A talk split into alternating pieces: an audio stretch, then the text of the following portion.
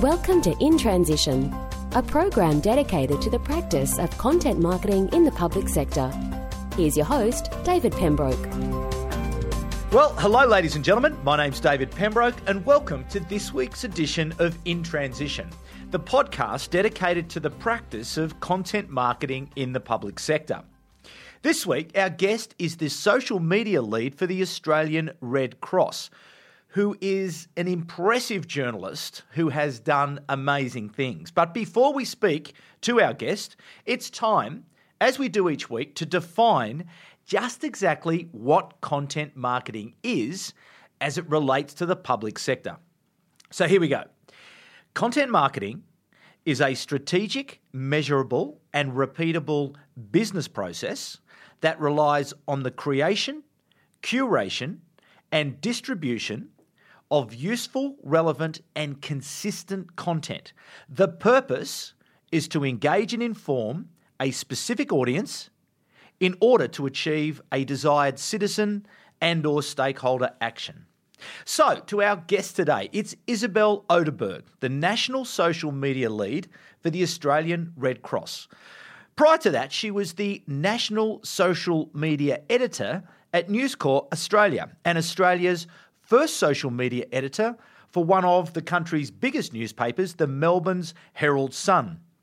She was the founding news editor of the Business Spectator and later interviews editor and China commentator. She was the lead mining writer for AAP, a beat reporter for Dow Jones Newswire in London, and she also had a stint on the online desk at Reuters. Isabelle Oderberg, thanks very much for joining us in Transition. Thanks for having me. You've been very busy accumulating lots and lots of experience in the last few years. What's really interesting you at the moment in terms of the creation and distribution of information and content? I think that, you know, we saw, as we saw the advent of social media and especially online technologies as well, in any industry where you have news dissemination, I mean, you know, in the not-for-profit, in the news sector, everywhere, we saw this move towards really overcomplicating the delivery system to the audience.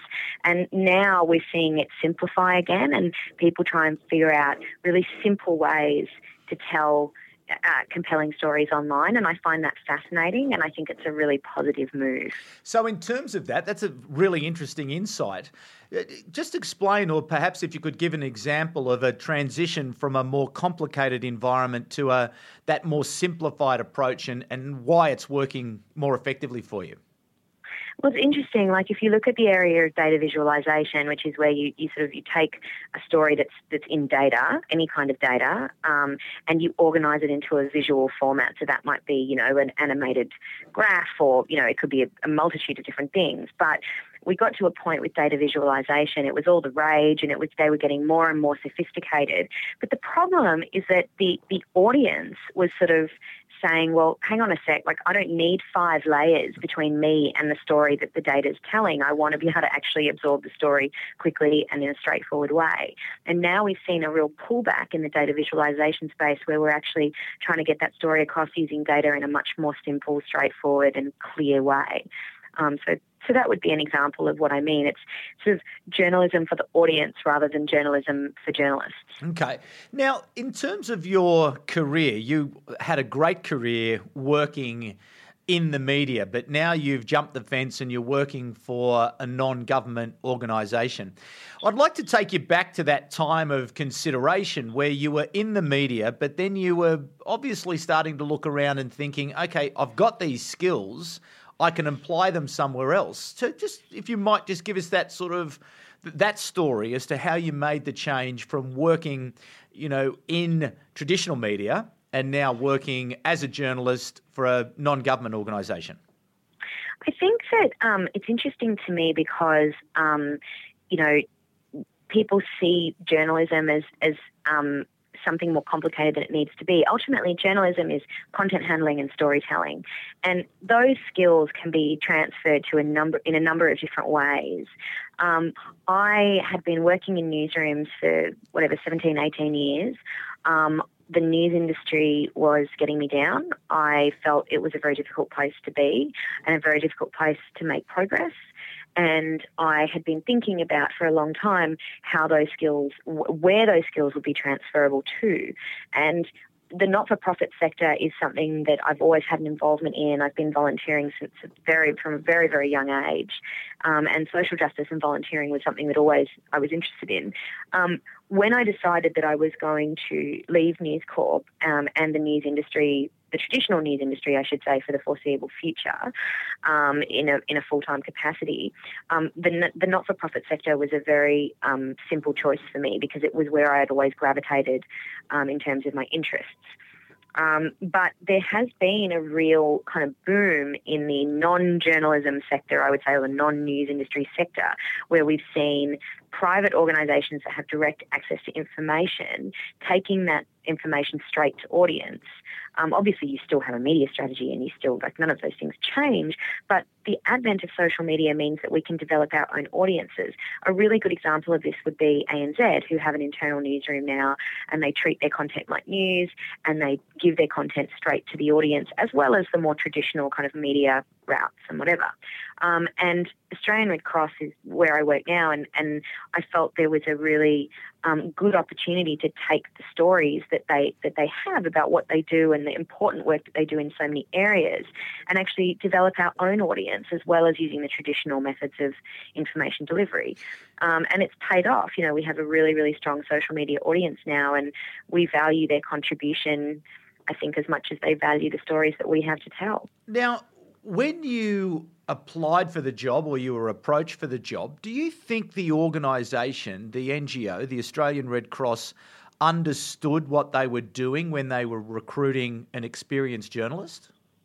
I think they did, and I think they do. And I think, I have an interesting role because I'm half based out of the digital team, which is marketing, and then I'm half based out of the media and communications team.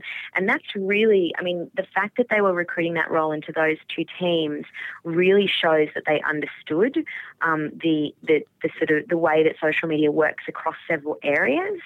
I think they understood. But the interesting thing with social media roles is that there isn't necessarily, you'd have to talk to my boss if you wanted to know exactly what they were looking for when they initially placed the advertisement in wherever they did.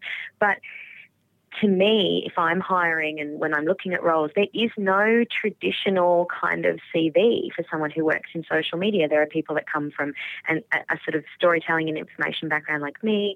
There are people that come from an advertising background, a marketing background. It's a question of finding the person who has the broadest experience, but who is open to working with all areas and open to learning.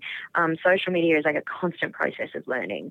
So it's you don't ever put all your eggs in one basket when you're recruiting in this area, I don't think. You have to be really, really broadly open to who comes to you and what skills they have and how they're transferable. Yeah, I totally agree that skill set really, they could be, coming from anywhere, and increasingly we're finding that the appeal is in people who've got, a science, technology, engineering and maths background who can really work hard around the data side of things. Certainly the data can help you to drive and give you those insights that you need to create the stories, but increasingly to be able to drive the tools and to make those channels perform for you. Yeah, I think there are a lot of industries that are comparable. In journalism, we, there's always a debate over, do you take a writer and teach them how to find a story, or do you take someone who has a natural ability to find a story and teach them how to write? As long as the person is open to learning and can demonstrate an ability to do that. I'm definitely not a maths brain, but I recognise the importance of data in terms of understanding the audience and insights into the audience, and I'm always willing to learn. So I'm never going to be a data analyst. I'm not actually interested in being a data analyst. I'm a storyteller, but my stories, the way I tell my stories is underpinned by my use of data. That's the difference. And yeah. But I am always open to learning, and I'm always open to doing another course in, how I can deep dive better into analytics. So, and also it's about using, looking around the organisation that you work in and seeing where those skills are. if there's someone who's an experienced data analyst and I feel that they're going to be able to go over my data and give me a better insight, great, I'll do that. You know, I mean, it's social media is not for one person. It's a cross-organisational mandate. Yeah, and I think this is the, you know, and I'd be interested in your views on this. I was only listening to a podcast as I was driving to work this morning, and there's this, you know, these artificial distinctions that we're, you know, looking at the different tasks and activities that need to be completed, but there was discussion as to whether or not that's PR's role or whether that's marketing's role or whether that sits in the web team or whether it sits in the digital team. I tend to think that all of these constructs that are in place are actually going to all disappear, and it's all really going to just morph into a, you know, a single responsibility for a group of people to build trusted relationships from which you can then achieve business objectives, whatever they might be. Yeah, I don't disagree. And I think it also depends on the background of the person that's leading that sort of social media charge, because you do have to have someone who has oversight, not in any kind of management, necessarily in a management sense, but more in a kind of an ability to be looking at the social all the time and monitoring what's going on. But, you know, it depends on who that person is, what their background is, and how the organisation is structured. I think that there probably is no service area at my organisation that don't think they own me in some way. So, you know, and that's great, because what it means is they all feel like they have a little bit of a stake in what I do, which is exactly how I want it. Yeah, well, they see the value. You're obviously helping them solve problems. You're helping them create value. So that's a good way to be. Yeah. Now, but I have to keep reminding people I do have two bosses. I don't actually need any more.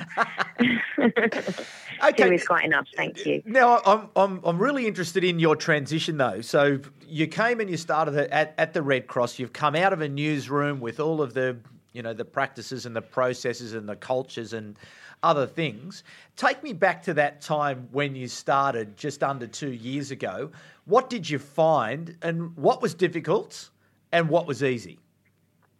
I think probably the difficulty was more around some of the elements that I loved around the newsroom that I had to adjust for. So, you know, in the newsroom, when you need something or when something has to get done, it gets done within minutes. That doesn't happen in other workplaces. So I had to kind of slow down a bit and understand that they're much more... Other workplaces are a lot more careful and considered. They don't sort of like, they don't say, oh, we need this, so we need it yesterday, which is very much a newsroom mentality, and it is necessary, you know, in certain contexts. But I think also, like, I've learned much more here about being more strategic and more considered in the way that we do some of our planning. The news industry was a really difficult place to be, and you just couldn't look more than 6 months to a year ahead, because, you know, people were being made redundant, there were restructures, we didn't know what the future model looked like in terms of financial model for journalism. Was it going to be subscription? Was it going to be advertising? Was it going to be native advertising? You know, there were all these question marks over and there still are, quite frankly, all these question marks over the news industry. Whereas the industry I work in now is a lot more stable, and we are able to look sort of 2, 3, 4 years ahead. And while obviously any strategy that we put in place has to be flexible and dynamic, because that's what social media is, you know, and we have to mirror it. At the same time, you know, we do have the ability to to plan a little bit further ahead, because we have a much better idea of what the future looks like, you know. Yeah, indeed. Now, in terms of some of the quick wins and the places where you were able to add value quickly, what are some of the examples of things that you were able to introduce that helped the Australian Red Cross quickly? Definitely empowering people on the ground and services areas, like the areas of the organisation that actually provide direct services to clients, to identify what makes good social media content. It was like an educational task, really. And it's not that they didn't know, it's that we'd never really provided a huge amount of training for them previously, because my role was a new role when it was appointed. So it was a case of going to the service areas and saying, this is what makes good social content, this is what we look for. come to us with your stories, come to us with your wins, come to us with your, you know, and I don't think anyone can truly appreciate until they're actually inside this organisation how big it is. It is enormous, and the amount of work that they do is so interesting and so varied and so, you know, so compelling that, you know, it's our job, it's my job to tell that story. And it's a big story, and there's so much content out there to be had. So, you know, it was a question of empowering people to be able to spot what makes a compelling story about what we do, and not being frightened, because we have very, very strict guidelines around things like child protection and privacy and all of those things. And I think people were nervous. Oh, you're going to take a photo of my client and put it on? Of course we're not. We do this in a way that completely maintains integrity. But it was an educational piece, and it was really fun, and it was really exciting, and it's worked. You know, we get a lot more content coming our way now, a lot more stories to tell, and we're proud of them that they have these wins, and we want to tell our supporter base about it. You know, good examples are when they've managed to, you know, we have a tracing service that traces, helps families trace family members that have been separated by war or crisis, and across, sorry, that's internationally or nationally, but mostly international. And they have wins. They have people who have been separated by horrific war who they can bring back together and put back in touch, and wins like that. I don't even think, you know, a lot of people don't know that that's something that we even do. I think they do more so now than they did before the age of you know, before we ramped up our social presence. But we're incredibly proud of that sort of work, and we want to have a space where we can demonstrate that to our supporter base. Yeah, those sort of reunification stories, it's almost the ultimate emotional human story, isn't it? You know, separated by war and then bringing back. Together. Yeah, and I think that there's sort of like there were misunderstandings around, you know, but that you'd have to have a photo of the client, and the client's traumatised and doesn't want their photo taken. We don't need a photo of anyone. We can just put that up as a line of text, and it's just as powerful, you know. And that's where the education piece was. You know, we don't need. It's not a brochure. It's a way to update people in real time about the work that we're doing and the wins that we have.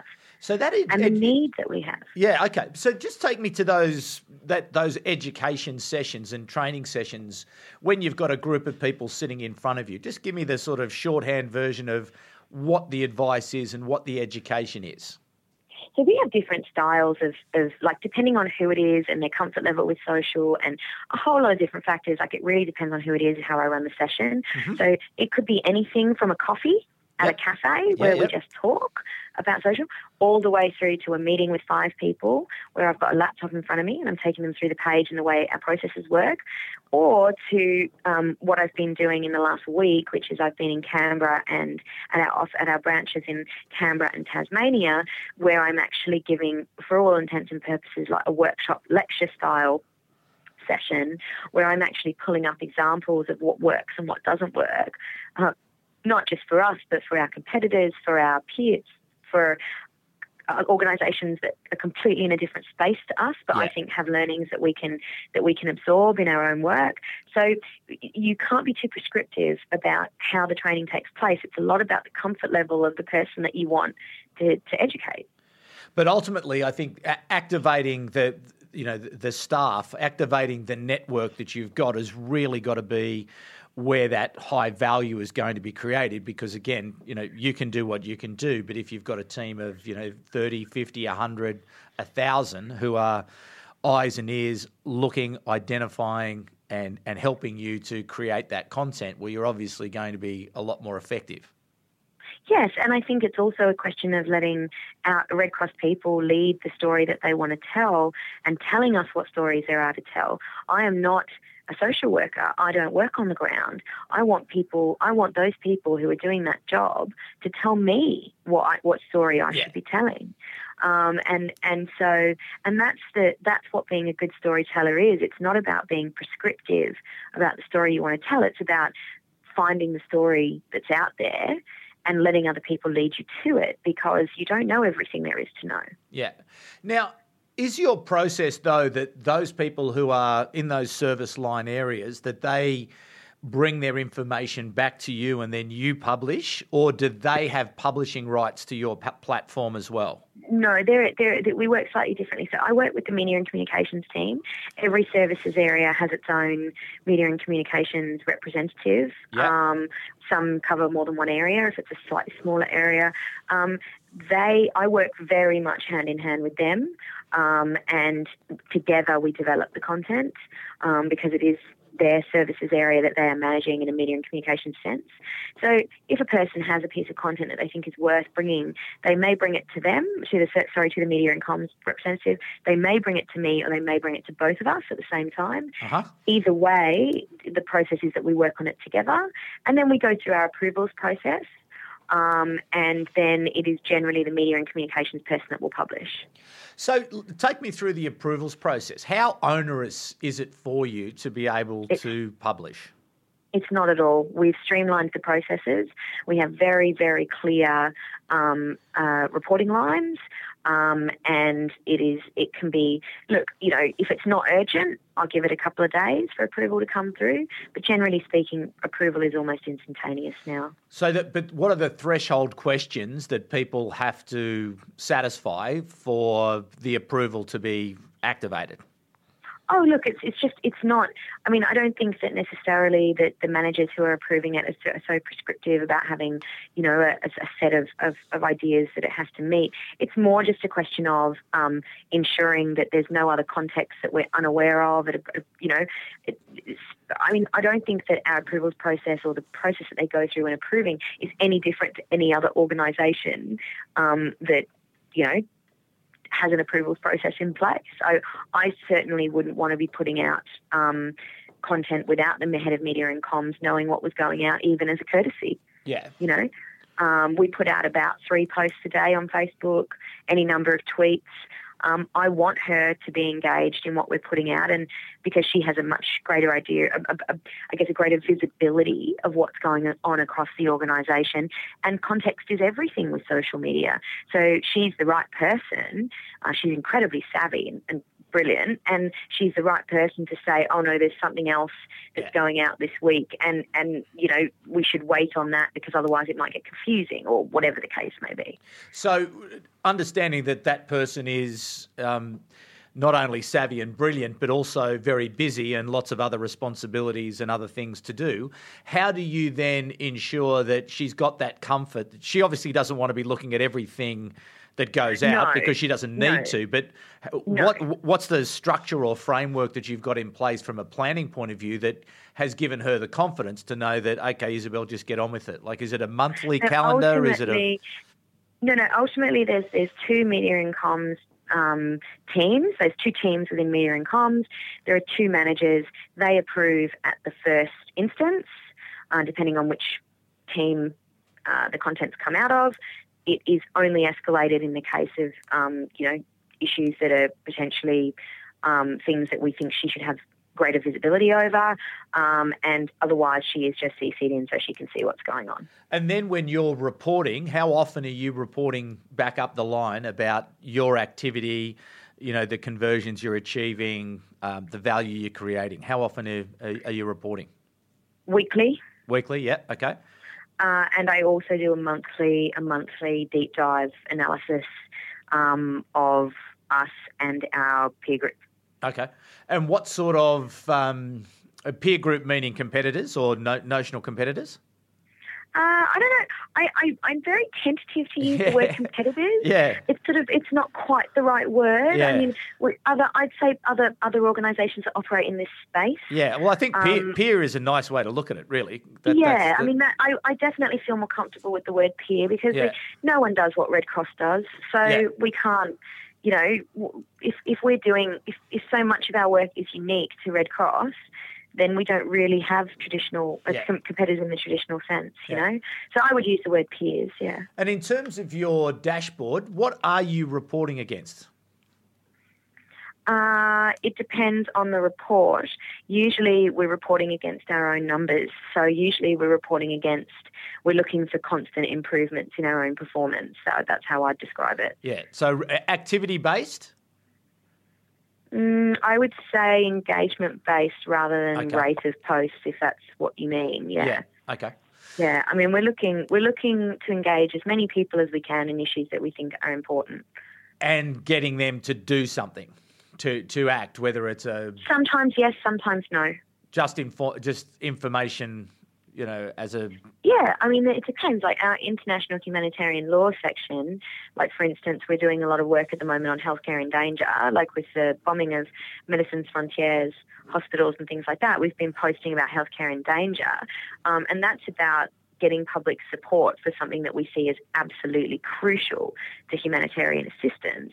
We don't necessarily think they're going to, you know, there's nothing they can physically do, but they can be aware of it and they can rally for that to be more prominent on a national agenda basis. But, you know, sometimes it's about educating the public about things that are really important. Mm. But ultimately, all of your activity is connected to some sort of business objective, overarching business objective that the Australian Red Cross has? I would say, I'm sorry to be pedantic here, I would say organisational objective, because obviously we do fundraise, we want people to, we can't do the work unless people donate, that goes without saying, but our objectives, not all of our objectives are based around financial incentive. No. Sure. So I would definitely say organisational objectives. Yeah. We're not a business, so I wouldn't say business objectives. Okay, very good. Okay, now, a couple of minutes left. What's the future? And just for the audience's benefit, Isabelle is 6.5 months pregnant, so she'll be going away for a little while to have a little one, and then obviously she'll be back at some point in time. But if you think about that, if you think sort of, you know, 18 months, 2 years down the track, what are you seeing and what are you thinking is going to be happening? I think that one of the areas we're going to see some progress in is analytics. I think that, you know, Instagram, for instance, is becoming more important in terms of reaching younger audiences, but they have no analytics to speak of, no available analytics. I think we're going to see that changing, because if they want to attract advertising, they've got to give us analytics so we know whether it's worth spending money on the platform. And there are a few other platforms that are like that as well. So I think we're going to see more insight for sure.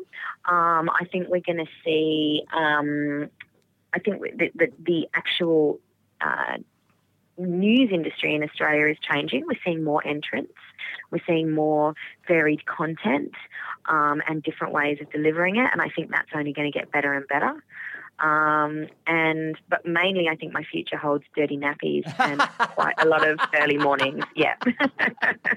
Yeah, it's if I'm being honest. Yeah. It's interesting though, isn't it? The world is going to spin so fast that by the time you come back, it's going to be, oh, really? Is that... Yeah, look, and at this stage, I'm aiming to take quite a, not too long off. I'm hoping for something like 6 months before I come back. But I'm actually looking forward to getting off the merry-go-round and seeing what happens while I'm not here, and coming back to a fresh new start in what I'm sure is a space that will have shifted yet again. It shifts every week, let alone over 6 months. But I think that the key thing is, though, the audience... you know, is your foundation, isn't it? You know, that's not going to change. You know, telling stories is not going to change. You know, connecting with people through, you know, emotional stories is not going to change. Ultimately, we're still people. You know, the context and the delivery and the this and the that, you know, all around it, the sort of mechanical architecture that sits around it, but really at the essence is it's about people and about, you know, engaging with people. Yeah, and everyone in the news industry uses the line, content is king, and it's terribly trite, but it's absolutely true. If you start at the very sort of nucleus with an interesting story that's compelling and makes people feel something, people always say, what works on social media? What works? And I say, well, to start with, it has to make me feel something. It has to make me feel interested. It has to make me want to learn more. It has to make me laugh, cry, sob, I don't know what, but I have to have a reaction to it. And if I don't, then it's a waste of my time, and I'm not going to spend any more time engaging with it. I'm not going to share it with my friends or whatever. But you're right. Like the absolute nucleus of everything is a compelling, interesting story, and Australia's full of them. And the thing is, as the news industry shrinks and there are less people in that industry telling these stories, we as a non-news industry organisation, have the ability to tell some of those stories for ourselves.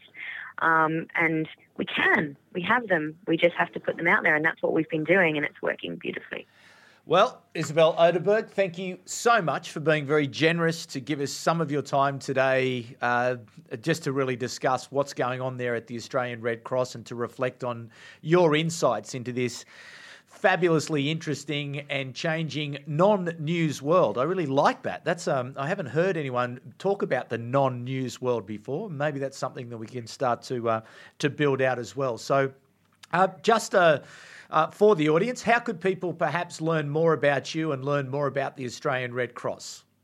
The Australian Red Cross website is redcross.org.au, and in terms of me, I am at Yoderberg on Twitter, and I have a website which is isabelleoderberg.me, so feel free to get in touch. Okay, fantastic. Isabelle, thank you very much for your time, and good luck with the dirty nappies. Thanks so much. You've been listening to In Transition, the program dedicated to the practice of content marketing in the public sector. For more, visit us at contentgroup.com.au.